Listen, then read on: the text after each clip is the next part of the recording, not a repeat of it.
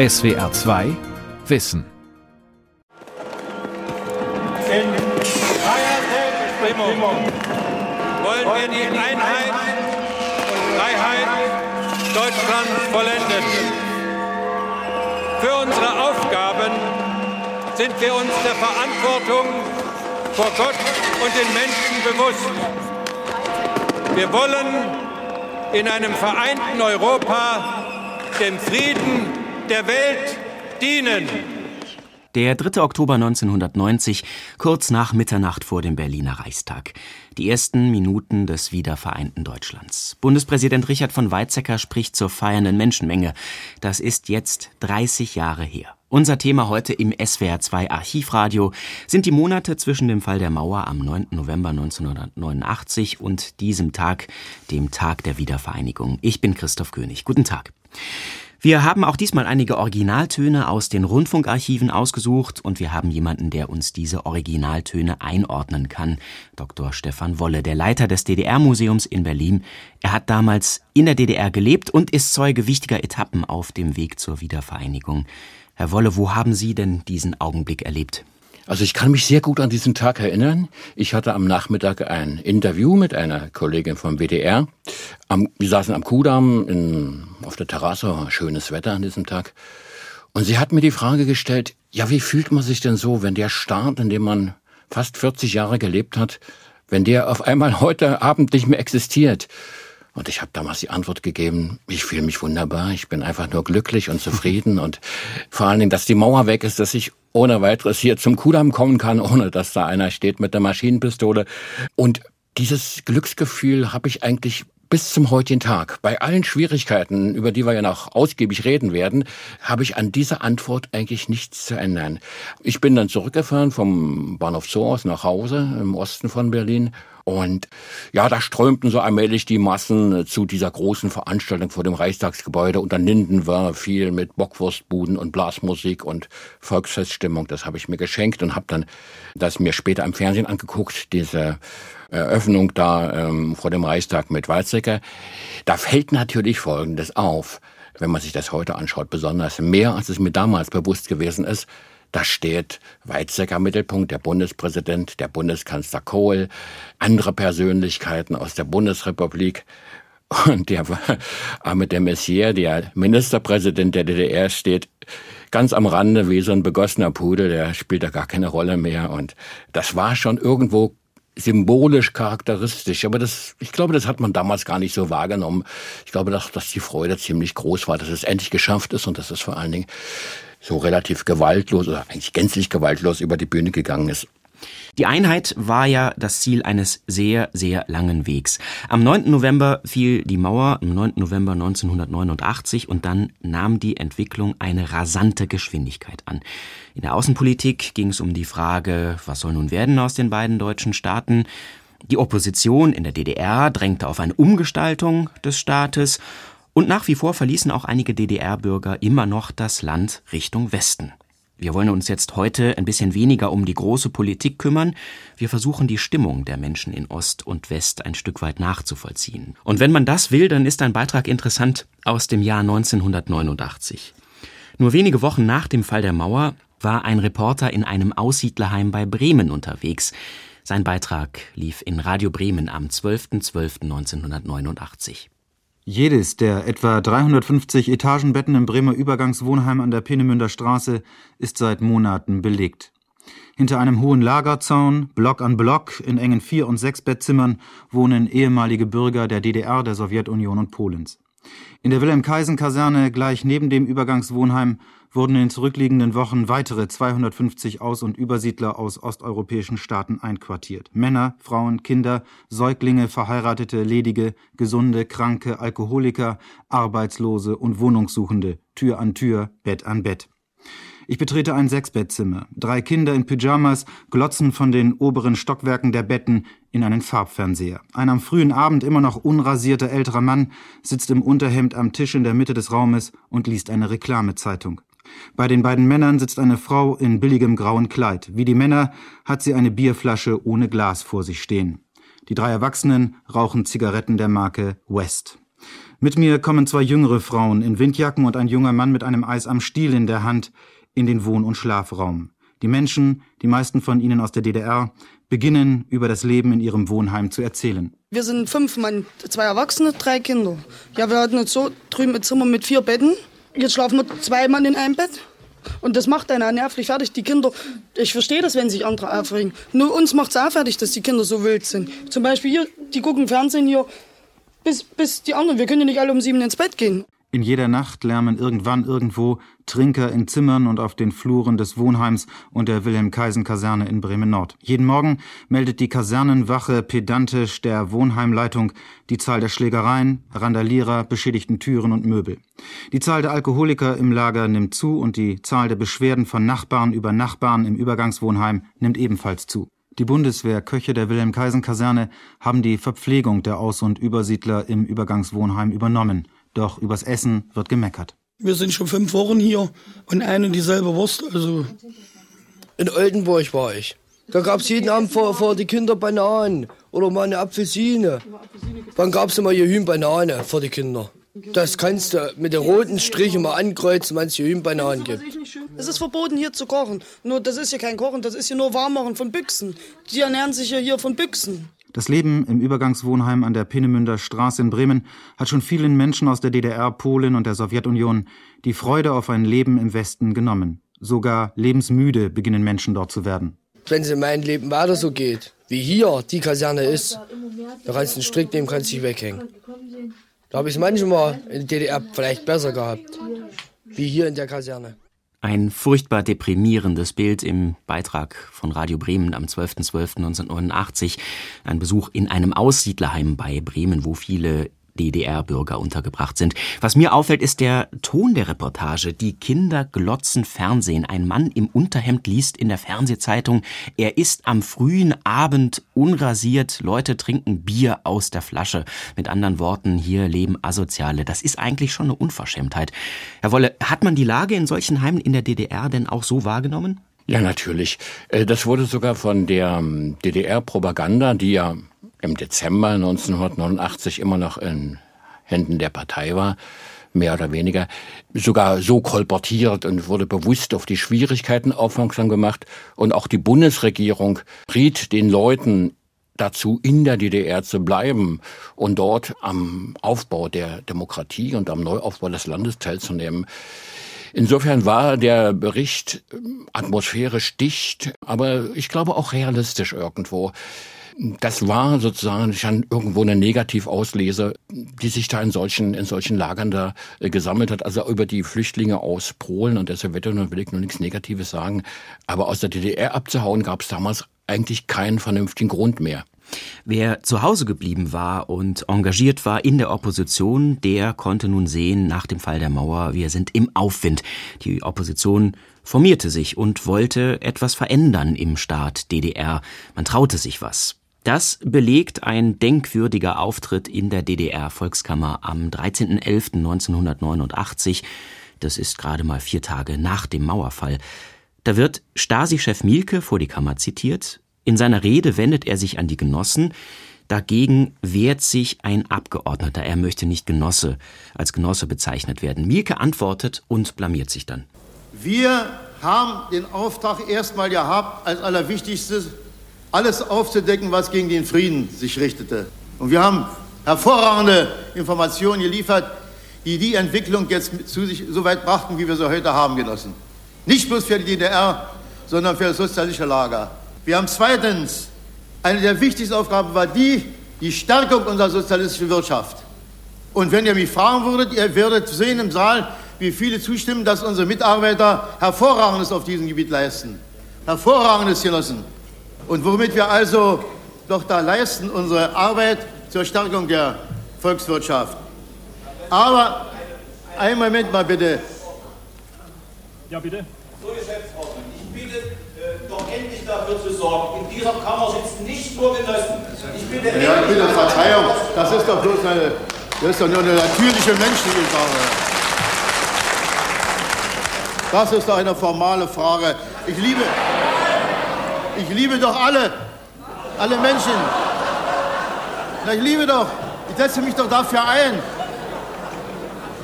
Also ich bitte um Verständnis, wenn ich das gemacht haben sollte, dann bitte ich um Verzeihung um diesen Fehler. Ja, er liebt alle Menschen, der Stasi-Chef Erich Mielke. Lange Zeit hatten die D D R-Bürger Angst vor diesem Mann und jetzt, jetzt wird er ausgelacht. Herr Wolle, erklären Sie uns doch mal, warum diese Szene so ein starkes Stück war. Man muss sich zwei Dinge klar machen. Diese Volkskammer war ja ein Pseudoparlament. Es hat mit einer kleinen Ausnahme, da ging es um die Fristenregelung bei der Schwangerschaftsunterbrechung, nie Gegenstimmen gegeben. Und auch keine Stimmenthaltung. Es war immer einstimmig. Es gab keine wirklichen Debatten, schon gar keine Zwischenrufe. Für den westlichen Parlamentarismus wäre es ja normal, dass da Leute dazwischen rufen, dass Stimmung im Saal ist. Das war in so einer Volkskammer vollkommen undenkbar. Und das Zweite ist, Mielke als Stasi-Chef war ja der Mann, vor dem alle Welt gezittert hat.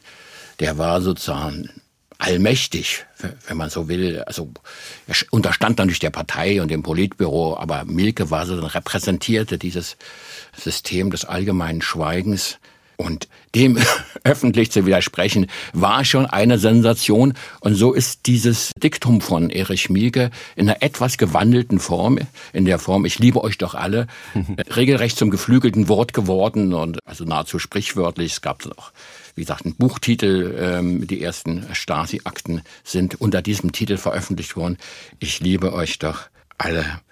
Das war der letzte Auftritt von Mielke, er ist dann bald schon verhaftet worden, allerdings immer noch von seinen eigenen Genossen, da konnte er dann wieder Genossen sagen und in sein eigenes Gefängnis gesperrt worden. Da habe ich ihn dann auch mal besucht als Mitglied des Bürgerkomitees. Aber das war sehr unerfreulich, dieser Besuch. Der wollte nicht reden, der machte, wie der Berliner sagt, der machte einen auf Macke. Was wollten Sie denn eigentlich von Mielke wissen?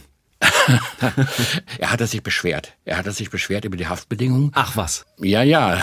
Obwohl er im Krankenzimmer lag. Der war überhaupt nicht in der Zelle. Der lag im Krankenzimmer in seinem Bett und hat sich beschwert über die Haftbedingungen in, seinen eigenen, in seinem eigenen Gefängnis, die sich seit seinem Ausscheiden aus dem Dienst wesentlich verbessert hatte.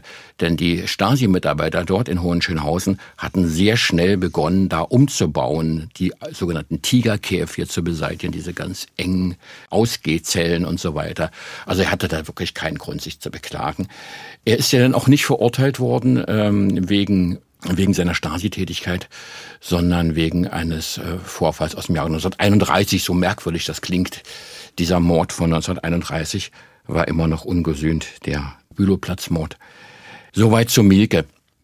Ja, es geht ja dann auch los mit der Aufarbeitung der Stasi-Verbrechen insgesamt. Hier noch ein anderes Beispiel. Da geht es um eine Demonstration um den vierzigsten Jahrestag der D D R am siebten Oktober neunzehnhundertneunundachtzig. Da greifen Volkspolizisten und Stasi-Mitarbeiter sehr hart durch. Wie hart, das erzählt eine Zeugin am zehnten Januar neunzehnhundertneunzig in Stimme der D D R. Zwischen uns waren inzwischen auch viele Leute, die einfach von diesem Feuerwerk kamen, mit kleinen Kindern, die sich wunderten, dass sie angerempelt wurden, die mitrannten, die Kinder heulten, alle hatten Angst. Und die Stasi und die Polizei, die sind wirklich gezielt vorgegangen. Ja? Die haben uns abgekesselt, die haben Grüppchen immer in die Ecken reingescheucht, indem sie mit erhobenem Schlag, Schlagstock zu zwanzig oder so hinter uns her sind, haben uns rein, reingeprügelt, erstmal in der Ecke und sich dann einzeln rausgeholt. War. Denn immer die äh, Befehle gab die Stadtsicherheit. Hat mich sehr gewundert und dann gab ihnen immer ein Kopfnicken. Dann wussten die anscheinend, wer gemeint war. Und ich muss sagen, das waren nicht nur, ähm, das waren nicht nur Männer, sondern das waren Frauen, die waren genauso alt wie ich. Ich habe gesehen, wie die auf eine Schwangere Hetzjagd gemacht haben. Ich meine, ich habe gesehen, dass die schwanger ist. Dann hätten die das auch sehen können, ja. Und vor allem sind die auch so brutal gewesen zu den Leuten. Also man kann ja auch, na gut, in Ordnung war die Sache sowieso nicht, aber man kann Leute verhaften und, und muss, nicht, muss die nicht schlagen, ja. Und die haben die wirklich teilweise auch, also ganz übelst behandelt. Ich habe gesehen, wie so eine alte Frau mit dem Kopf dort gegen, eine, äh, gegen so eine Häuserwand gestoßen haben. Herr Wolle, Sie waren selbst in der Opposition und Sie waren damals an diesem Tag bei dieser Demonstration dabei. Wie haben Sie das erlebt? Also ich war einen Tag später, also das war am achten Oktober denn, kam ich aus der Gethsemanekirche. Da war eine große Veranstaltung und da war der gesamte Raum abgesperrt, rund um die Gethsemanekirche im Stadtbezirk Prenzlauer Berg. Und da versuchten die Leute aus der Kirche eben doch eine Demonstration zu organisieren und sich zu formieren. um die Schönhauser Allee lang zu marschieren in Richtung Alex. Und da schlug dann die Staatsmacht mit aller Härte zu. Das sind, diese Szenen haben, habe ich auch erlebt, ja, speziell, dass da Leute rausgegriffen wurden, zusammengeschlagen, und ich in meiner Naivität wollte irgendwie dazwischen gehen und den äh, Kollegen von der Stasi sagen, dass ich sowas nicht gehört, aber dann hatten sie mich am Wickel und ich habe dann den folgenden Tag im Gefängnis verbringen dürfen. Das war ein sehr interessantes Erlebnis. Ich wurde dann nach vierundzwanzig Stunden rausgelassen und kam dann nach Hause mit einem, mit einem blauen Auge und mit einer zerschlagenen Brille. Das war besonders ärgerlich, weil es sehr schwer war, in der D D R eine Brille reparieren zu lassen. Und am nächsten Tag musste ich wieder mit meinem blauen Auge zur Arbeit. Aber da hatte sich schon rumgesprochen, hatten sich meine Erlebnisse schon rumgesprochen. Warum das war, war das ein interessantes Erlebnis im Stasi-Gefängnis? Ja, das, sowas erlebt man nicht alle Tage. Ähm, das war, also ich, im Nachhinein ist es immer leicht, darüber zu reden. Ähm, wir mussten, wir sind erst stundenlang rumgefahren worden, weil alle Zuführungspunkte, wie es immer so schön hieß, Zuführungspunkte waren überbelegt, da waren überall Leute. Dann haben sie uns nach Rummelsburg in den Knast gefahren. Da standen wir dann stundenlang auf dem L K W. Dann wurden wir mit Handschellen abgeführt. Wie gesagt, sowas erlebt man ja als roher, braver Bürger wirklich nicht alle Tage. Das ist schon ein Erlebnis, wenn zum ersten Mal die, die Handschellen Klick machen. Und dann, als der Morgen graute, sind wir dann in so ein Polizeigefängnis gefahren worden. Und da ging die Prügelei erst so richtig los. Die waren alle sehr gereizt, die Polizisten und ähm, Stasi-Leute. Sehr nervös und gereizt und schlugen da sofort zu. Wir mussten dann stundenlang da auf den Gängen stehen mit Fliegerstellung, und wer was sagte, bekam gleich eins in die Fresse. Und überall Hunde vor allen Dingen, die haben uns da mit Hunden bewahrt. Und das waren so ganz friedliche, an und für sich vernünftige, friedliche Leute, also keine Raudis und Verbrecher. Und dann ging's zur Vernehmung, und der war dann irgendwie doch beeindruckt, der Kriminalpolizist, ja, Doktor Wolle, Historiker, mit Häuschen und drei Kindern und so. Das passte nicht in deren Bild. Die haben ja damals die Legende verbreitet, das sind Raudis gewesen und äh, Asoziale, die da gegen die Staatsmacht demonstriert hätten. Das passte überhaupt nicht in deren Bild. Und die, dann ging es noch zur zweiten Vernehmung, aber da wurde mir dann schon gesagt, dass nach Erledigung einiger Formalitäten ich wieder nach Hause könnte. Und bin, als der Abend dann graute, bin ich nach Hause gefahren. Inzwischen war ja der neunte der neunte Oktober vorbei. Und als ich dann zu Hause ankam, lief gerade im Fernsehen der Abschluss der Übertragung aus äh, Leipzig, wo diese große Demonstration vom neunten Oktober friedlich verlaufen war und alle Welt aufatmete, dass nichts Schlimmes passiert war. Da standen ja sozusagen die Panzer bereit. Und es hat sich aber niemand gewagt, von der Staatsmacht den Einsatzbefehl zu geben. Was mir noch auffällt, jetzt heutzutage können wir offen im Rundfunk über sowas sprechen, aber damals lief diese Aussage im D D R-Radio, das ja nun früher nicht gerade mit Kritik an der Stasi aufgefallen ist. Da hat wohl im Januar neunzehnhundertneunzig schon ein ganz anderer Ton geherrscht. Können Sie das bestätigen? Allerdings hat sich eine Menge getan. Das ist ganz interessant, auch rundfunkhistorisch. Die Mitarbeiter der Medien der D D R, egal jetzt Rundfunk, Fernsehen, auch Zeitungen, die begannen ja in diesen Tagen auch alle umzudenken und bekamen zum Teil sehr schnell die Kurve. Manche ein bisschen zu schnell, muss ich sagen. Also die gleichen, die noch Staat und Partei und Sozialismus hier huldigt haben und diesen Jubelton ständig produziert haben, versuchten jetzt zu einer kritischen Berichterstattung überzugehen. Das, wie gesagt, das gelang einigen ohne Probleme, andere hatten Probleme damit. Aber Anfang neunzehnhundertneunzig waren die Messen alle gesungen. Da war... waren die Medien der D D R, also speziell, also das Fernsehen und der Rundfunk, sogar interessanter als die Westmedien, weil die ganz dicht an den Ereignissen waren und sehr dicht berichtet haben. Das war auch das große Jahr im Grunde der aktuellen Kamera zum Beispiel und der Direktübertragung des Runden Tisches, auf den wir ja noch kommen wollen. Also da hatte sich der Ton vollkommen geändert. Diese Reportage, wie gesagt, macht ja den Rückblick vom Januar auf den Oktober. Und in diesen wenigen Monaten, in diesen wenigen Wochen hatte sich das in der Tat vollkommen geändert, ja. Für die Aufarbeitung der Stasi-Vergangenheit, da brauchte man natürlich auch Beweise. Doch schnell verbreiten sich Gerüchte, wonach die Stasi ganz gezielt Unterlagen vernichtet. Schon Anfang Dezember stürmen Oppositionsgruppen die Regionalstandorte der Stasi. Es geht los in Erfurt, bis schließlich am fünfzehnten Januar auch die Zentrale der Stasi in Ostberlin gestürmt wird. Dazu haben wir einen O-Ton aus dem Archiv des N D R. Ich kann heute nicht mehr nachvollziehen, ob und wo das gesendet worden ist, aber es klingt jedenfalls so. Stasi raus! Stasi raus! Stasi raus!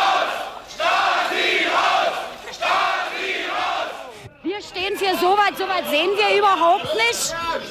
Weder in der Kaufhalle und hier, Lara hatte drum, ich denke, die sind aufgehoben hier, die, die, die Stasi. Warum ist denn hier Essen? Und so viel. Für uns nie gibt, wo, wonach wir stehen können und kriegen sie nie zu kaufen. Jetzt sind wir uns auf den Bilderbüchern. Diese Leute, die hier gearbeitet haben, die müssen an die Müllkippen, die sie eingekauft haben für Westgeld, und müssen die auseinandersortieren, diese Müllkippen. Und da müssen sie alle hin, damit sie endlich mal arbeiten lernen, die Scheißkerle. Eindrücke vom Sturm auf die Stasi-Zentrale in Ostberlin. Das war am fünfzehnten Januar neunzehnhundertneunzig. Und auch bei diesem Ereignis, da waren Sie mit dabei, Herr Wolle. Wie kam es dazu? Das Neue Forum hatte aufgerufen zu einer Demonstration, und zwar vor der Stasi-Zentrale. Da sollten symbolisch, symbolisch die Eingänge vermauert werden. Und zu dieser symbolischen Aktion kam es überhaupt nicht. Es kamen derartig viele Leute. Und als dann die Tore, die Tore aufgingen, strömten die Massen da auf das Stasi-Gelände. Und einige drangen da auch in den Keller vor und entdeckten da die Lebensmittelvorräte. Das war so ein bisschen die Stimme des Volkes eben. Ja, es ging natürlich um ganz andere Beträge, als äh, dass es darum ging, wie viel Konserven die da gehabt haben im Keller. Es war im Grunde der erste und große, wirklich revolutionäre Akt der Volksbewegung. Die Besetzung der Stasi-Zentrale, die schon am vierten Dezember neunzehnhundertneunundachtzig begonnen hatte, speziell in Erfurt, wo das Risiko noch viel, viel größer gewesen ist als am fünfzehnten Januar in Berlin. Berlin bildete da so ein bisschen, hinkte da so ein bisschen hinterher. Ja, man hatte schon die Bezirksdienststellen der Staatssicherheit in mehreren Städten besetzt. Und nach der Weihnachtspause, die auch in der Revolution sein muss, ging das dann am fünfzehnten Januar dann so richtig los und hatte dann auch seine politischen Folgerungen, dass da am runden Tisch dann schließlich die Regierung Modrow nachgab und äh, sagte, dass es keine Nachfolgeeinrichtung der Staatssicherheit mehr geben sollte. Aber war denn die Stasi mit diesem Tag, dem fünfzehnten Januar, tatsächlich endgültig erledigt? Ja, die war schon vorher erledigt. Die hatte sich sozusagen schon selbst entmachtet. Die hat nicht den Versuch unternommen, nochmal die, die Macht an sich zu reißen. Das konnte man natürlich damals nicht wissen. Das ist im Nachhinein immer sehr bequem, sich zurückzulehnen und sagen, das war alles schon gelaufen, das war alles klar. In der Nacht selbst war nichts klar. Ja, da war nur klar, dass da Durcheinander herrschte, dass da unheimlich viele Leute auf dem Gelände waren, dass die Stimmung aufgeputscht war. Und jetzt muss ich noch eins dazu sagen. Die Damen, die sich da erregten, die sind ja wirklich hasserfüllt. Das war tatsächlich so, dass sich die Wut der Bevölkerung sehr stark auf die Staatssicherheit konzentrierte. Ein bisschen auch zu Unrecht, weil eigentlich die Macht hat ja bei der Partei gelegen. Und die haben aber nicht die Parteizentralen gestürmt, sondern die Stasi-Zentralen. Die Stasi war in dieser Zeit zum Prügelknaben geworden, durchaus auch gelenkt von der sich wandelnden Partei unter Gysi. Also die nannten sich dann schon P D S, Partei des demokratischen Sozialismus. Und die war ganz froh, dass sie dann die Wut der Bevölkerung auf die Stasi gerichtet hat. Was auch wiederum andererseits verständlich ist, weil dieses Überwachungssystem, diese Bespitzelung von Nachbarn, Kollegen, Freunden, Bekannten hat was unglaublich Perfides und Erniedrigendes. Und das machte die Leute, das machte die Leute das ungeheuer wütend. Und man muss auch dazu sagen, auch nach dem Fall der Mauer war ja die Stasi erstmal noch aktiv. Wir haben ja hier in der Sendung erstmal nur eine kleine Auswahl der vielen O-Töne aus den Archiven zum Fall der Mauer, zur Einheit und auch zur Stasi. Wir haben mehr auf der Internetseite archivradio punkt de und natürlich in unserem Podcast S W R zwei Archivradio. Wir haben da zum Beispiel auch eine Aufnahme, da hört man, wie Stasi-Mitarbeiter eine Wanze in einer Wohnung installieren und dann testen. Das klingt ganz interessant, diese Aufnahme. Die stammt tatsächlich noch vom Anfang Januar neunzehnhundertneunzig. Ende neunzehnhundertneunundachtzig und dann neunzehnhundertneunzig passieren ja viele Dinge gleichzeitig. Alles können wir hier gar nicht abbilden, aber wir wollen jetzt mal der Frage nachgehen, ab wann eigentlich die Wiedervereinigung Ost- und Westdeutschlands zur Debatte stand. Denkwürdig ist dabei der Besuch des Bundeskanzlers in Dresden im Dezember neunzehnhundertneunundachtzig. Vor der Frauenkirche will Helmut Kohl zu den Dresdnern sprechen und den Dresdnerinnen. Die Stimmung ist aufgeladen. Das D D R-Radio berichtet am neunzehnten zwölften neunzehnhundertneunundachtzig. Da hören wir jetzt mal einen Ausschnitt. Und entscheidend ist, dass für die Zukunft die Menschen in Deutschland zueinander kommen können. dass der freie Reiseverkehr in beiden Richtungen dauerhaft garantiert ist. Wir wollen, dass sich die Menschen in Deutschland überall, wo sie dies wollen, treffen können. Und dann, liebe Freunde, werden Sie in diesem Jahr freie Wahlen haben. Sie werden frei entscheiden, wer mit Ihrem Vertrauen versehen im Parlament sitzt. Sie werden eine frei gewählte Regierung haben. Und dann ist der Zeitpunkt gekommen, zu dem, was ich genannt habe, konföderative Strukturen, das heißt gemeinsame Regierungsausschüsse, gemeinsame Parlamentsausschüsse, damit wir mit möglichst viel Gemeinsamkeit in Deutschland leben können.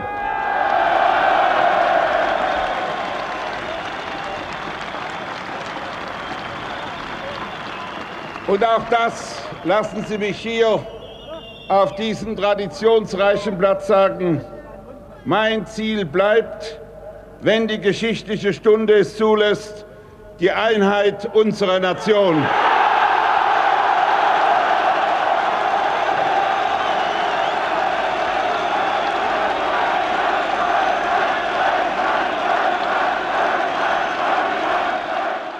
Jubel wie im Fußballstadion. Wenn es die historische Stunde zulässt, sagt Kohl, dann will er die Einheit. Darauf haben viele gewartet, obwohl gleichzeitig auch die D D R reformiert wird. Wir haben es eben gehört, freie Wahlen sind angesetzt, die ersten und letzten in der D D R. Ein großer Moment. Doch der Reporter des D D R-Radios sieht die Sache anders. Der Bundeskanzler tritt nun nach vorn an das Geländer dieses Podiums, äh winkt mit über dem Kopf zusammengefügten Händen, schaut noch einmal in die Menge hier, in die Masse, winkt wieder. Die starken Scheinwerfer, von denen ich gesprochen habe, reißen das, was von der Frauenkirche übrig geblieben ist, von dieser Ruine nun aus dem anthrazitfarbenen Himmel.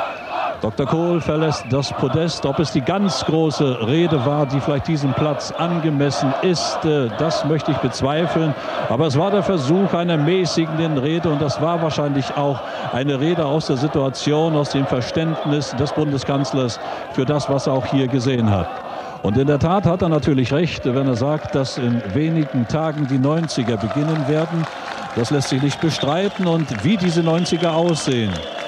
Darüber wird auch in diesen Stunden hier in Dresden entschieden, sowohl im Hotel Bellevue in den Gesprächen zwischen den Regierungschefs beider deutscher Staaten als auch beispielsweise auf diesem Platz, auf diesem Platz nämlich von der Art und Weise, wie Menschen miteinander umgehen, die verschiedener politischer Ansicht sind und die dennoch auf einem Platz stehen können und die dennoch auf einem Platz sich aushalten können in ihren Meinungen, die sich also streiten können, die aber irgendwo auch zu einem Konsens finden können. Und dieser Konsens muss heißen, die Heimat zu erhalten, beispielsweise all das zu erhalten, was auch in diesen Tagen gebaut worden ist, weil es, wie gesagt, mit Blick auf die neunziger auch um das europäische Haus geht und auch um den Platz, den beide deutsche Staaten in diesem europäischen Haus einnehmen werden. Im Hintergrund singen die Menschen "So ein Tag, so wunderschön wie heute" und der Reporter sagt, naja, so eine große Rede war das jetzt nicht. Wie hat man diese Rede damals in der D D R aufgenommen, Herr Wolle? Also die Reportage war ja auch ein Balanceakt. Der D D R-Reporter musste das zur Kenntnis nehmen, was gesagt wurde, wollte aber gleichzeitig abwiegeln und hörte sozusagen die abwiegelnden Töne, die Helmut Kohl damals der Bevölkerung übermittelte. Aber die Leute wollten hören, die Einheit der Nation, das war das Schlagwort, wo der Jubel ausbricht, das wollten die Leute hören. Und sie überhörten den davor gesetzten Satz, wenn es die geschichtliche Stunde zulässt, also ein hypothetischer Konditionalsatz. Wenn es die geschichtliche Stunde zulässt, dann machen wir die deutsche Einheit und wenn nicht, dann müssen wir in konföderativen Strukturen denken und die ausbauen. Deswegen war ja Kohl in Dresden, um dort mit Modrow zu verhandeln über eine Gemeinsamkeit von zwei Staaten, wie die sich entwickeln soll. In der öffentlichen Wahrnehmung war weniger die Rede von Kohl als die Reaktion der Bevölkerung, sozusagen der Punkt des Umschwungs. Der Punkt des Umschwungs von der Parole, wir sind das Volk, zu äh, der Losung, wir sind ein Volk, wir wollen die Wiedervereinigung. Das war ja Anfangs bei der Friedlichen Revolution vollkommen unklar, blieb in der Schwebe. Zunächst mal standen ja demokratische Reformen in einer sozialistisch reformierten D D R im Vordergrund. Noch am vierten November neunzehnhundertneunundachtzig vom Alex ging es eigentlich nur um die Reform des Sozialismus. Aber genau und nicht zufällig auch in Dresden, da waren die Sachsen waren da immer ein Stück voraus, ging es eindeutig um Einheit der Nation, um schnelle, sofortige und unkonditionierte Wiedervereinigung. Das wurde so wahrgenommen. Da haben natürlich viele den Kopf geschüttelt und auch viele von der ehemaligen D D R-Opposition wollten diesen Weg eigentlich nicht mitgehen. Bei all der Begeisterung für die Idee einer möglichen Wiedervereinigung es nun eben auch diese Leute gab, die Sie ansprechen, die mit viel Aufwand ja auch schon an der Reform der D D R gearbeitet haben. Allen voran die Gruppen, die am Runden Tisch saßen. Das war ja bald nach dem Mauerfall schon das Forum der Opposition. Da konnte man zusammensitzen, sich organisieren, mit der Regierung auch verhandeln. Mit den Wahlen im Frühjahr war diese kurze Phase des Gremiums dann aber auch schon vorbei, denn die Opposition konnte sich ja dann auch wählen lassen und im neu gewählten Parlament mitwirken. Was hat dieser runde Tisch eigentlich bewirkt? Das kommentierte der Kollege Hartwig Heber für S W F zwei Blickpunkt am Mittag am zwölften März neunzehnhundertneunzig. Mit der Erörterung von Gesichtspunkten für eine neue Verfassung schließt der Runde Tisch seine Tätigkeit ab und die Themenstellung kennzeichnet auch die Beratungen in den vergangenen drei Monaten. Einerseits hat die Runde neben der Krisenbewältigung auch Grundlegendes angepackt, andererseits aber ist sie mit ihrer Arbeit nicht zu Ende gekommen. Das liegt auch, aber nicht nur am Zeitablauf mit dem verkürzten Wahltermin. Mit manchen Themen hat sich das Gremium unvermeidlich verhoben. Eine neue Verfassung war nicht so ohne weiteres aus dem Boden zu stampfen. Und zu manchen anderen Stichworten hat sich die Runde wohl grundsätzlich geäußert, aber die Realisierbarkeit hintangestellt, etwa bei der vollmundigen Formulierung einer Sozialkarte, die eher als Wunschkatalog denn als konkretes Arbeitsprogramm anzusehen ist.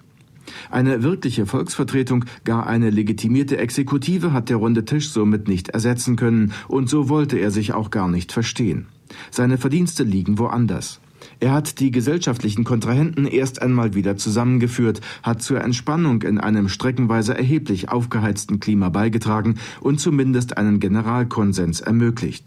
Besonders die Auseinandersetzung um die Auflösung der Staatssicherheit machte dies deutlich, wo es besondere Schwierigkeiten gab. Und zwar nicht nur wegen der Undurchsichtigkeit der Strukturen und der besonders empfindlichen Reaktionen in der Bevölkerung, sondern auch wegen anfänglicher Hemmungen auf Seiten der Regierung vor diesem selbsternannten und dazu auch von Oppositionellen besetzten Gremium tatsächlich die Karten auf den Tisch zu legen. Das Gremium aus zunächst zwölf, dann weiteren vier Organisationen und Parteien, das von Repräsentanten der Kirchen als neutraler Instanz geleitet wurde, hatte sich als Kontrollinstanz von Regierung und Volkskammer etabliert, das zunehmend auch die politische und gesetzgeberische Initiative ergriff. Die Wirtschaftsdaten wurden offengelegt, freie Wahlen einschließlich ihrer Grundsätze bestimmt, die ökologische Situation und Landwirtschaftsfragen erörtert oder auch ein Mediengesetz beschlossen. Sie hören das S W R zwei Archivradio. Unser Thema ist heute dreißig Jahre deutsche Einheit. Das war ein Beitrag, ein Kommentar von Hartwig Heber. Der lief damals in S W R zwei Blickpunkt am Mittag am zwölften März neunzehnhundertneunzig. Herr Wolle, wie angesprochen, der Runde Tisch hat ja auch einiges bewirkt. Aber hat sich eigentlich die breite Mehrheit der Bevölkerung auch angesichts der Begeisterung für die deutsche Wiedervereinigung überhaupt für diese Arbeit interessiert? Zunächst mal sehr. Also der Runde Tisch lief live im Fernsehen und das war eines der großen Fernsehereignisse der späten D D R. Konnte man sich da stundenlang anschauen, weil da über alles diskutiert wurde.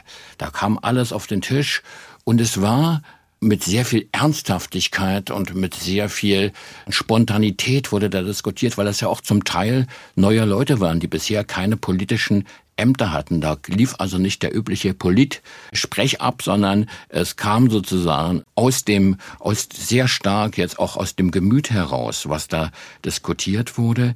Um es nochmal zu sagen, es war ein staatsrechtlicher Notbehelf, solange es keine legitimierte Legislative gibt, also kein wirkliches Parlament, sollten da die Parteien der Opposition und die alten Parteien, also S E D und Blockparteien, jeweils mit einer Stimme sprechen. Also da waren ganz unterschiedliche, ganz unterschiedliche Organisationen vertreten.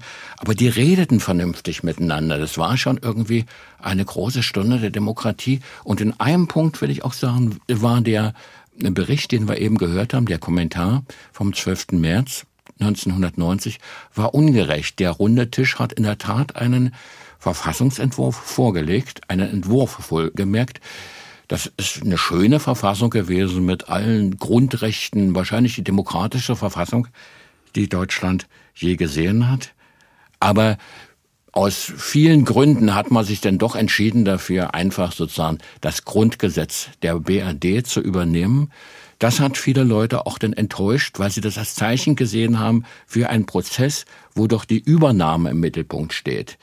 Viele Leute hätten damals es gerne gesehen, wenn auch die Symbole des Staates sich verändert hätten, wenn wir zum Beispiel zu einer neuen Nationalhymne gekommen wären und nicht weiter das Deutschlandlied als Nationalhymne beibehalten hätten. Da war die Kinderhymne von Brecht im Gespräch und einiges andere. Manche wollten auch den Adler abschaffen, weil das ja auch ein Raubvogel ist und wollten den nicht, ja, wollten da vielleicht jetzt ein, ein Bienchen haben oder, oder, oder ein Goldbräuder oder was weiß ich, jedenfalls kein Adler mehr. Aber das, wie gesagt, da sagten natürlich viele Leute, egal jetzt, Hauptsache wir ziehen das durch so schnell wie möglich. Und das hatte gute Gründe auch, das wollen wir auch nicht vergessen, weil ja unklar war, wie die weltpolitische Lage sich weiterentwickelt, war unklar, wie lange Gorbatschow durchhält, der ja diesen Weg zur deutschen Einheit freigeben musste, wie weit die westlichen, also die Siegermächte des Zweiten Weltkrieges damit einverstanden sind. Und manche dachten sich natürlich nach ihren ersten Westreisen auch, wenn die im Westen erstmal gründlich darüber nachdenken, was deutsche Einheit bedeutet, wenn sie auch noch die D D R am Hals haben, ob die uns dann überhaupt noch wollen, ist die große Frage. Also so mehr oder weniger deutlich ausgesprochen wurde und natürlich auch das diskutiert, weil ja die ökonomischen Probleme sowieso klar waren, aber sich immer mehr sozusagen in den Vordergrund der Debatten drängten, also speziell die Frage der Geldumstellung, der Währungsumstellung und diese Fragen, diese sehr, sehr praktischen Fragen, sodass der Runde Tisch tatsächlich sein Stück Geschichte ge- geblieben ist, aber doch eigentlich eine Sternstunde von Demokratie und der, ich will es mal ganz pathetisch ausdrücken, der Fähigkeit, einander zuzuhören, ohne gleich loszuschreien. Das, was man heute so manchmal in den politischen Debatten vermisst. Das war damals gegeben. Damals lockte die D-Mark, die Fragen der Währungsunion. Sie hatten es angesprochen. Viele hatten den Moment herbeigesehnt. In der Nacht zum ersten Juli neunzehnhundertneunzig kam dann die D-Mark in die D D R. Kurz nach Mitternacht verteilten einige Banken das erste Geld, zum Beispiel auf dem Alexanderplatz in Berlin. Dort war damals Reporter Thomas Brickelt für Südfunk aktuell.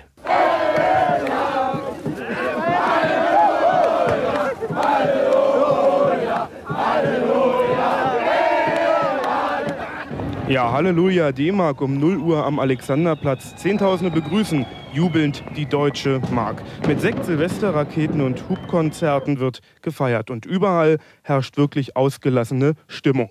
So ein Tag, so wunderschön wie heute.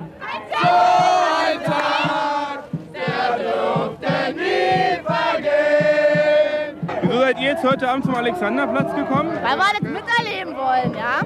Die D-Mark ist gekommen, wollen wir miterleben, was so passiert hier war. Ja, da muss man miterleben, das ist ja einfach toll. Das ist ja so spitzenmäßig. Ja, Silvester gibt's jedes Jahr, aber die Mark gibt's nicht jedes Jahr. Das ist doch die Stunde Null für uns. Es beginnt ein neues Leben. Und das ist schön. Da haben wir vierzig Jahre darauf gewartet. Kurz vor null Uhr versuchen einige, die letzte Ostmark an den Mann bzw. an den Wirt zu bringen. Also Alkohol wurde wirklich genügend getankt, aber auch richtiger Sprit. Die Ostberliner Tankstellen waren überlaufen, oft gab es kilometerlange Staus davor. Super kostet jetzt eine Mark dreiundzwanzig, D-Mark normal eine Mark sechs. Einige werden ihr, Welt, ihr Geld gestern gar nicht los und werfen es einfach, die Pfennige, also die Aluchips, auf die Straße. Da liegen sie rum und werden von Souvenirjägern aus dem Westen aufgesammelt. Rund um den Alexanderplatz ist dann wirklich alles dicht. Kein Auto kommt durch und die Deutsche Bank am Alex, sie zahlt ab Punkt Mitternacht ihr Geld aus, als einzige Bank in der D D R um diese Zeit. Der erste ist Hans-Joachim Korsalli, einundvierzig Jahre alt und Kohlenfahrer aus Berlin. Alle, die nach ihm kommen, um Geld abzuholen, die haben Schwierigkeiten. Zehntausende drängen zum Eingang, die Menschen werden eingekeilt und kommen nicht mehr raus. Dann gehen die Ersten schon wieder. Ja, ja viel oh, zu voll. Die treten, die treten sich ja tot davon. Ein Schuh hat verloren. Ich sage, es ist nur ein Blödsinn, ist das hier. Das ist ja nicht mehr normal, sowas. Dann drängen immer mehr Menschen dazu und andere Personen werden gegen Pfosten und Scheiben gequetscht. Einige werden ohnmächtig und bekommen einen Kreislaufkollaps. Sie werden dann über die Köpfe der zusammengepferchten Menschen durch die Banktür gehoben. Die Stimmung ist aggressiv. Ja, der kann ruhig auf den Sender hier oder was. Na ja, hier um null Uhr eine Sparkasse aufzumachen, Auszahlstelle. Das ist ja total, die Leute müssen zur Verantwortung gezogen werden. Das ist ja provoziert hier schon wieder so ein Massenspektakel hier. Aber man kommt ja nicht mehr raus hier. Das geht uns ja ebenso wie Ihnen. Sie kommen ja nicht mehr zurück. Ist die D-Mark das wert? Also Nein, ich möchte mal sagen, es ist wert. Entwürdigend. Es ist einfach unter der Nabelschnur, das Ganze. Chaos. Einfach Chaos. Wie am neunten November. Das war nicht mal so schlimm am neunten November jetzt. Aber hier ist Chaos. Was Wahnsinn ist das? Eine Reportage aus der Nacht der Währungsunion, ersten Juli neunzehnhundertneunzig auf dem Alexanderplatz in Berlin. Herr Wolle, wann hatten Sie denn die erste D-Mark in den Händen? Also normalerweise lief das ja vollkommen undramatisch ab, mhm. und zwar über die Sparbücher. Man musste eine gewisse Summe auf dem Sparbuch haben und dann wurden, ich habe jetzt die genauen Zahlen vergessen, so und so viel tausend Mark pro Person, ich glaube es waren zweitausend bei Erwachsenen, wurden dann einfach umgestellt und man holte sich das dann in den nächsten Tagen bei der Sparkasse ab, wie man wollte. Warum man dieses Spektakel auf den Alex veranstaltet, ist wirklich unklar. Und der eine Passant, das eine, der eine Interviewpartner, der findet ja auch das rechte Wort entwürdigend. Das waren sehr, sehr peinliche Szenen, die sich da abgespielt haben. Insgesamt war diese Währungsumstellung durchaus nicht negativ für die D D R-Bürger, denn sie bekamen ja über den Mindestumsatz eins zu eins, bekamen sie ja jede beliebige Summe eins zu zwei umgetauscht. Und das war die D D R-Mark wirklich nicht mehr wert. Und dieser relativ günstige, momentan relativ günstige Umtauschkurs eins zu zwei für die D D R-Bevölkerung stürzte dann die Wirtschaft ja in große Schwierigkeiten, weil die Gehälter und Löhne eins zu eins umgerechnet wurden. Also wer, sagen wir mal, bis dahin tausend Mark Ost verdient hatte, verdiente auf einmal tausend Mark West. Der hatte also praktisch eine Verdoppelung seines Gehaltes, wenn man von diesem eins zu zwei Kurs ausdenkt, der überhaupt nicht realistisch war. Bevor das verkündet wurde, war ja die D D R-Mark im freien Fall nach unten. Es hätte eine Rieseninflation gegeben, wenn man das nicht gestoppt hätte. Das war eine rein politische Entscheidung, um die Dinge nicht destabilisieren in, in Ostdeutschland. Was man dann destabilisiert hat, Sie haben es ja schon angesprochen, war dann im Grunde die Wirtschaft. Und da haben wir auch ein Beispiel dafür, wie die Stimmung in den D D R-Unternehmen war. Wir haben eben gehört eine Reportage vom Alexanderplatz und da hören wir jetzt auch gleich noch eine Reportage. Ein bisschen vor der Währungsunion im Frühjahr, da war schon klar, die Ostprodukte, die sind nicht mehr so gefragt. Die Firmen werden ihre D D R-Waren zum größten Teil nicht mehr verkaufen können. Und im Mai neunzehnhundertneunzig brachten viele Textilfirmen aus der D D R ihre Waren deshalb direkt nach Berlin auf den Alexanderplatz und versuchten, sie da zu verkaufen. Und dazu hören wir den Beitrag von Christian Boos, der lief im Sender Freies Berlin am zehnten Mai neunzehnhundertneunzig. Ja, der Alexanderplatz sieht aus wie ein Marktplatz. Seit kurz vor neun Uhr wurden hier im Halbkreis hinter der Weltzeituhr die ersten Tapetentische und Stände aufgebaut. Campingtaschen und Bettwäsche stapelten Mitarbeiter zum Beispiel der Textilbetriebe Mengersdorf in der Oberlausitz. Aus einem Potsdamer V E B werden Friesennerze, ich weiß nicht, wie das hier in der D D R heißt, möglicherweise Mecklenburger Nerze, werden diese Nerze angeboten. Von L K Ws wird Leintuch heruntergereicht, Kindersöckchen, Steppdecken und, und, und sind hier im Angebot. Einige haben auch ihre Stände drapiert mit Plakaten. Wir protestieren gegen die Sabotage des Großhandels, ist auf einem Plakat beispielsweise zu lesen. Und weil eben der Handel hier in der D D R den Textil-, den Lederbekleidungsfirmen zunehmend weniger Ware abkauft, sind die Mitarbeiter zum Beispiel der Schuhfabrik Weidau aus Thüringen heute Morgen um fünf Uhr aufgebrochen, um hier ihre Waren am Alex an den Kunden zu bringen, sie selbst zu verkaufen. Einen kürzeren Weg hatten die Mitarbeiter der Damen-Schuhfabrik Goldpunkt vom Prenzlauer Berg aus Ostberlin. Können Sie es eigentlich in der momentanen Situation, Frau Rose, erlauben zu streiken? Also erlauben können wir uns das nicht, aber Unsere Kollegen kämpfen natürlich um diesen Erhalt ihrer Arbeitsplätze, denn der Großhandel nimmt uns nichts ab. Und wir haben uns jetzt mit unseren Tischen hier mitten auf diesen Alex gestellt und probieren jetzt unsere Schuhe selbst an den Mann zu bringen. Wir sind natürlich ganz dicht umlagert. Die Kollektion vom zweiten Halbjahr haben wir hier ausgestellt. Und, und ich habe ja gehört, ich habe mich da mal ein bisschen vorinformiert, Sie haben versucht auf der Leipziger Binnenhandelsmesse die Kollektion fürs zweite Halbjahr, nämlich zweihunderttausend Schuhe loszuwerden, sind aber nur zehntausend Schuhe losgeworden. Und nicht mal die Abnahmeverträge des laufenden Halbjahres Nein, werden Handel, eingehalten. Der Handel hat natürlich bei uns auch Schuhe storniert. Wir sind ähm, nicht zehntausend losgeworden, sondern achtzehntausendfünfhundert. Das sind ungefähr acht Haare Produktion. Und unsere Kollegen sind natürlich so verängstigt um diesen Erhalt ihrer Arbeitsplätze. Wir wollen natürlich weiter schöne, hochmodische Goldpunktschuhe produzieren. Aber wie gesagt, der Handel macht uns dort einen riesengroßen Strich durch diese Rechnung. Ja, was ist das? Zweckoptimismus in der D D R-Textilindustrie vielleicht im Mai neunzehnhundertneunzig. Die Zahlen aber klingen brutal. zweihunderttausend Paar Schuhe hat man hergestellt, achtzehntausendfünfhundert hat man verkauft. Die Ostprodukte sind anscheinend erstmal Ladenhüter. Herr Wolle, war diese Erkenntnis, war das ein Schock? Man hätte ja schon damit rechnen können, oder? Naja, von der Psychologie her schon. Die Leute hatten jahrelang immer das Werbefernsehen geguckt, das war so eine der beliebtesten Sendungen, haben das oft auch mit der Realität verwechselt und waren eben scharf auf die Produkte aus dem Westen und wollten die Westprodukte haben. Und der westliche Großhandel, die großen Handelsketten aus der Bundesrepublik, hatten gewissermaßen den Markt sich schon aufgeteilt. Und die Geschäfte der D D R mit ihren Billigangeboten überschwemmt und das kauften die Leute wie verrückt, weil sie eben vierzig Jahre darauf gewartet hatten, auf diese schönen Herrlichkeiten aus der Konsumwelt.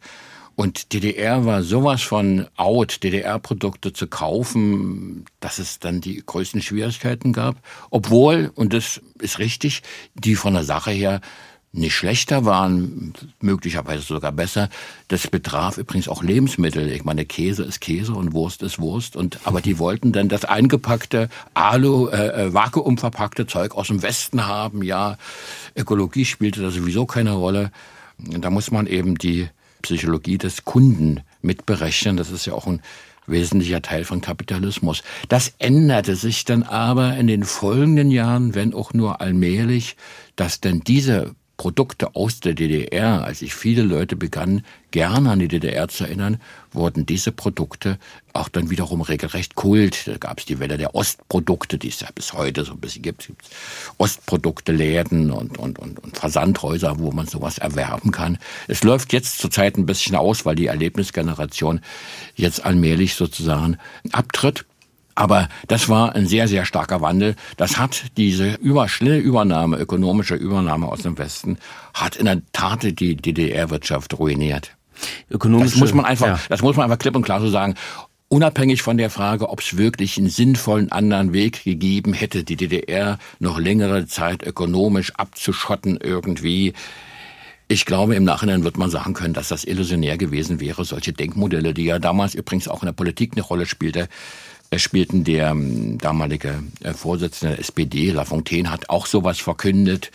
Er sagte damals die klugen Worte, was ökonomisch falsch ist, kann nicht politisch richtig sein. Da war eben Kohl anderer Meinung, es kann ökonomisch Unsinn sein, aber das ist politisch notwendig und hat das so in dieser Art und Weise durchgezogen, in der Hoffnung darauf, dass es sich bald schon sozusagen normalisieren würde. Und diese Hoffnung, die haben wir bis heute. Das betrifft nicht nur die D D R-Unternehmen, sondern auch die Geschäfte des Staates, die Behörden. Da gibt es ein Beispiel in Halle. Da wird ein junger Manager angestellt oder beauftragt mit Geschäften. Der baut sich dann ein ganzes Wirtschaftsnetz auf und der macht dann im ganz großen Stil ganz große Geschäfte. Und am Ende stellen die verantwortlichen Lokalpolitiker fest, in diesem Spiel, da haben wir keine Chance.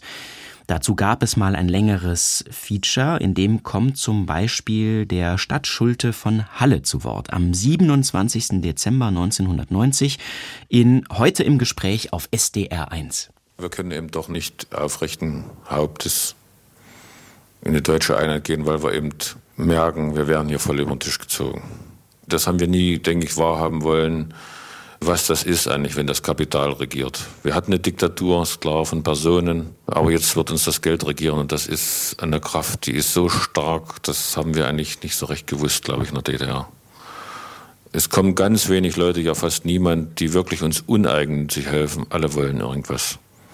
Und wenn es noch Vereine sind, die wollen ihre Vereine vergrößern. Und wenn es Gewerkschaften sind, die wollen ihre Mitgliederzahlen erhöhen. Und wenn es irgendwelche Westfirmen sind, sie wollen eigentlich nur verkaufen und hier Territorien abstecken. Das merkt man also immer sehr schnell. Hilfe, die wirklich selbstlos war, war vielleicht in den ersten Tagen, aber ansonsten kaum zu spüren. Das merken wir doch schon, dass wir eigentlich praktisch keine Chance hatten, hier uns irgendwie selbst einzubringen und als gleichberechtigt betrachtet wurden. Mir ist neulich ein Beispiel eingespielt. Wir spielen jetzt Monopoly live. Der D D R-Bürger hat zu Anfang zwanzigtausend Mark und der Bundesbürger hat zweihunderttausend. Und das Ende, wie das Spiel ausgeht, ist klar. Das ist das, was uns Bauchschmerzen macht. Wir werden nichts behalten. Das ist das niederschmetternde Fazit eines Lokalpolitikers. Und das ist im Grunde, wenn ich Sie verstanden habe, richtig verstanden habe, Herr Wolle, ja auch genau das, was Sie sagen. Eine feindliche Übernahme findet da statt. Naja, der Kollege aus Halle sieht das, sah das damals vielleicht ein bisschen zu pessimistisch, ein bisschen zu zugespitzt. Es ist ja sozusagen die Normalität der Ökonomie, dass man Gewinn machen will und so weiter. Das, es geht ja nicht primär von philanthropischen Zielen aus. Und es gab natürlich viele Leute, die ja auch helfen wollten, auch helf, geholfen haben. Ich habe das auf vielen Ebenen erlebt, in der Kommunalpolitik, bei der Bildung der S P D. Natürlich wollten die Leute, die jetzt uns geholfen haben beim Aufbau der S P D, natürlich auch die S P D stärken. Das ist ja wiederum vollkommen klar. Also man, man musste einfach ein bisschen realistischer rangehen als offenbar in einer Stunde tiefer Depression, die dann der Stadtkämmerer von Halle da offenbar gerade gehabt hat. Und ich gebe zu, es war... Die erste Zeit war auch die Stunde der, der Hochstapler und Spekulanten und Glücksritter und Geschäftemacher. Das ist unzweifelhaft, unzweifelhaft der Fall gewesen. Aber vieles normalisierte sich dann auch im Lauf der Jahre, dass man dieses ganz pessimistische Bild vielleicht doch ein bisschen relativieren sollte. Das war eine Aufnahme, das war dann kurz nach der Wiedervereinigung im Dezember neunzehnhundertneunzig, aber auch schon bei der Feierstunde selbst. Wir erinnern uns an den Anfang dieser Sendung, die Politiker vor dem Reichstag, Glocken und Feuerwerk. Kurz nach Mitternacht am dritten Oktober neunzehnhundertneunzig gab es kritische Stimmen, während die Politiker mit den Menschen vor dem Reichstag feierten, hatten Künstler, Linke und Autonome zu einer Art Gegenveranstaltung aufgerufen. Dazu gab es einen Beitrag im Südwestfunk. Aktuelle Kultur. Die Autorin war Beate Ziegs. Sie dichteten die Nationalhymne in Deutschland eilig Vaterland um und versuchten ihre Stimmen gegen das große Orchester zu erheben, das letzte Nacht über dem Platz vor dem Reichstag erscholl. Natürlich gingen die Gegenstimmen unter. Um sich ein solches Schicksal zu ersparen, hatten viele Ostberliner Gruppen beschlossen, sich an dem Geschehen an den Brennpunkten Berlins erst gar nicht zu beteiligen. Sie bevorzugten ein leises Fest, bei dem sie lieber unter sich bleiben wollten. Clowns, Kabarettisten, Liedermacher und Rockbands traten schon ab frühem Abend im Prater und im Babylon auf. Um genau sieben Minuten vor Mitternacht sollte auf dem Kollwitzplatz die Autonome Republik Utopia ausgerufen und danach noch ein bisschen gefeiert werden. Dem Büro für ungewöhnliche Maßnahmen war das zu wenig. Es gab dem Kind einen Namen und verkündete wortgewaltig, ab null Uhr dreiunddreißig wird zurückgefeiert.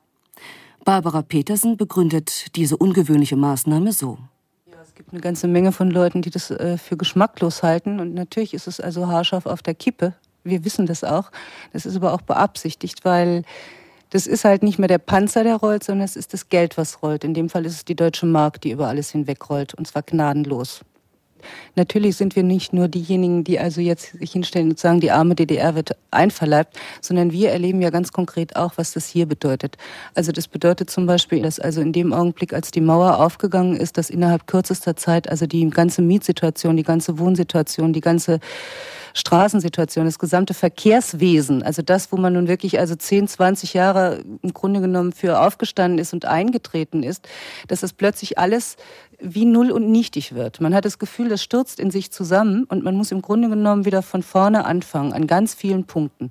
Also ist das, was wir tun, ja nicht nur also ein Kampf für unsere Brüder und Schwestern oder weil wir äh, sie nun so bemitleiden oder sehen, dass sie nun äh, die Sklaven werden, wie also jemand aus Rostock mal zu uns gesagt hat, mit denen dann die Deutschen endlich wieder Deutsch reden können und nicht äh, etwa in eine ausländische Sprache verfallen müssen. Das ist so ein Ding. Also das sind auch unsere Probleme.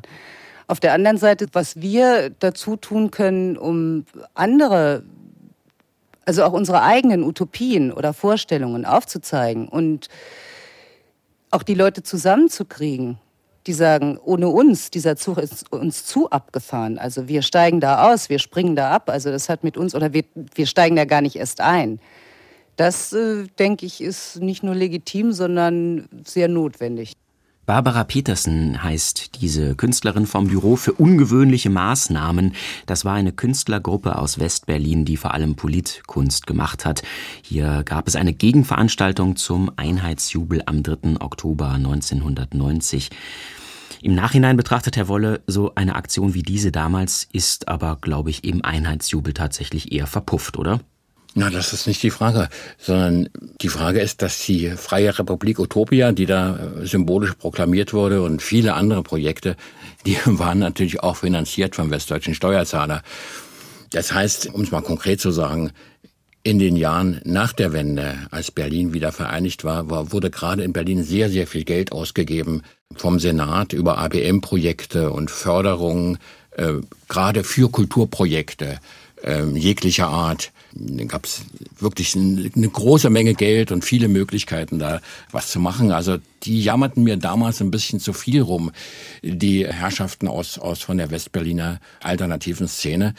Und was jetzt Wohnungssituation und so angeht, naja, mein Gott, wenn ich an die Wohnungssituation der D D R denke, dann denke ich an gnadenlosen Verfall, gerade im Prenzlauer Berg und in diesen Stadtbezirken, einen gnadenlosen Verfall von, von, von Wohnraum an, an, an große Schwierigkeiten, überhaupt eine vernünftige Wohnung zu bekommen.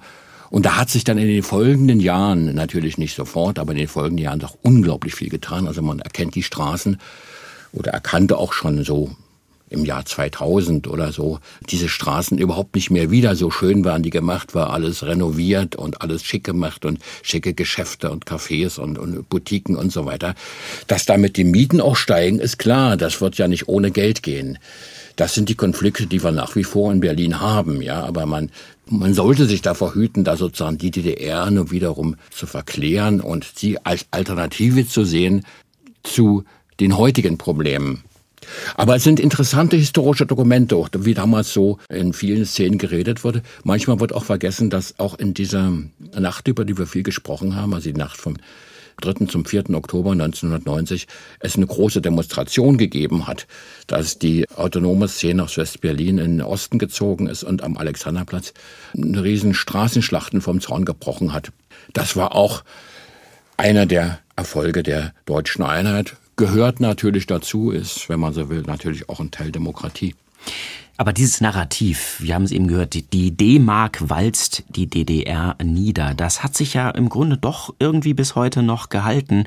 Und die Frage ist natürlich, wenn ich diese Wiedervereinigung damals abgelehnt habe, sie aus irgendwelchen Gründen heute vielleicht auch verteufle, eine Alternative hätte es höchstwahrscheinlich nicht gegeben, und wenn, dann vielleicht eine eigenständige demokratische D D R. Doch auch dieser Staat hätte sich ja nun irgendwie wirtschaftlich behaupten müssen. Also wir können ganz schön froh sein, dass die Wiedervereinigung stattgefunden hat. Und ohne die Wiedervereinigung, ohne die, den riesen Geldtransfer von West nach Ost, sähe die Situation viel, viel schlimmer aus, als wir sie heute haben. Das war das Schlusswort im S W R zwei Archivradio heute zum dreißigsten Jahrestag der Wiedervereinigung mit Doktor Stefan Wolle, Historiker und Leiter des D D R-Museums in Berlin und Zeitzeuge wichtiger Etappen auf dem Weg zur deutschen Wiedervereinigung. Vielen Dank, Herr Wolle. In dieser Stunde haben wir natürlich nur Ausschnitte und eine kleine Auswahl von historischen Originaltönen spielen können. Es gibt noch viel mehr Töne im Internet auf archivradio punkt de und im Podcast des S W R zwei Archivradios. Überall da, wo Sie Ihre Podcasts sonst runterladen. Zum Beispiel mehr Beiträge und Reportagen zur Währungsreform. Ganze Reden etwa von Mielke vor der Volkskammer oder Kohl, außerdem kritische Töne von Künstlern zur Einheit oder Diskussionen der Opposition zu Alternativen zur Einheit. Das alles im Netz. Das war das S W R zwei Archivradio zur Wiedervereinigung. Am Mikrofon war Christoph König. Tschüss und vielen Dank fürs Zuhören. Die Welt verstehen. Jeden Tag. S W R zwei Wissen. Manuskripte und weiterführende Informationen zu unserem Podcast und den einzelnen Folgen gibt es unter S W R zwei wissen punkt de.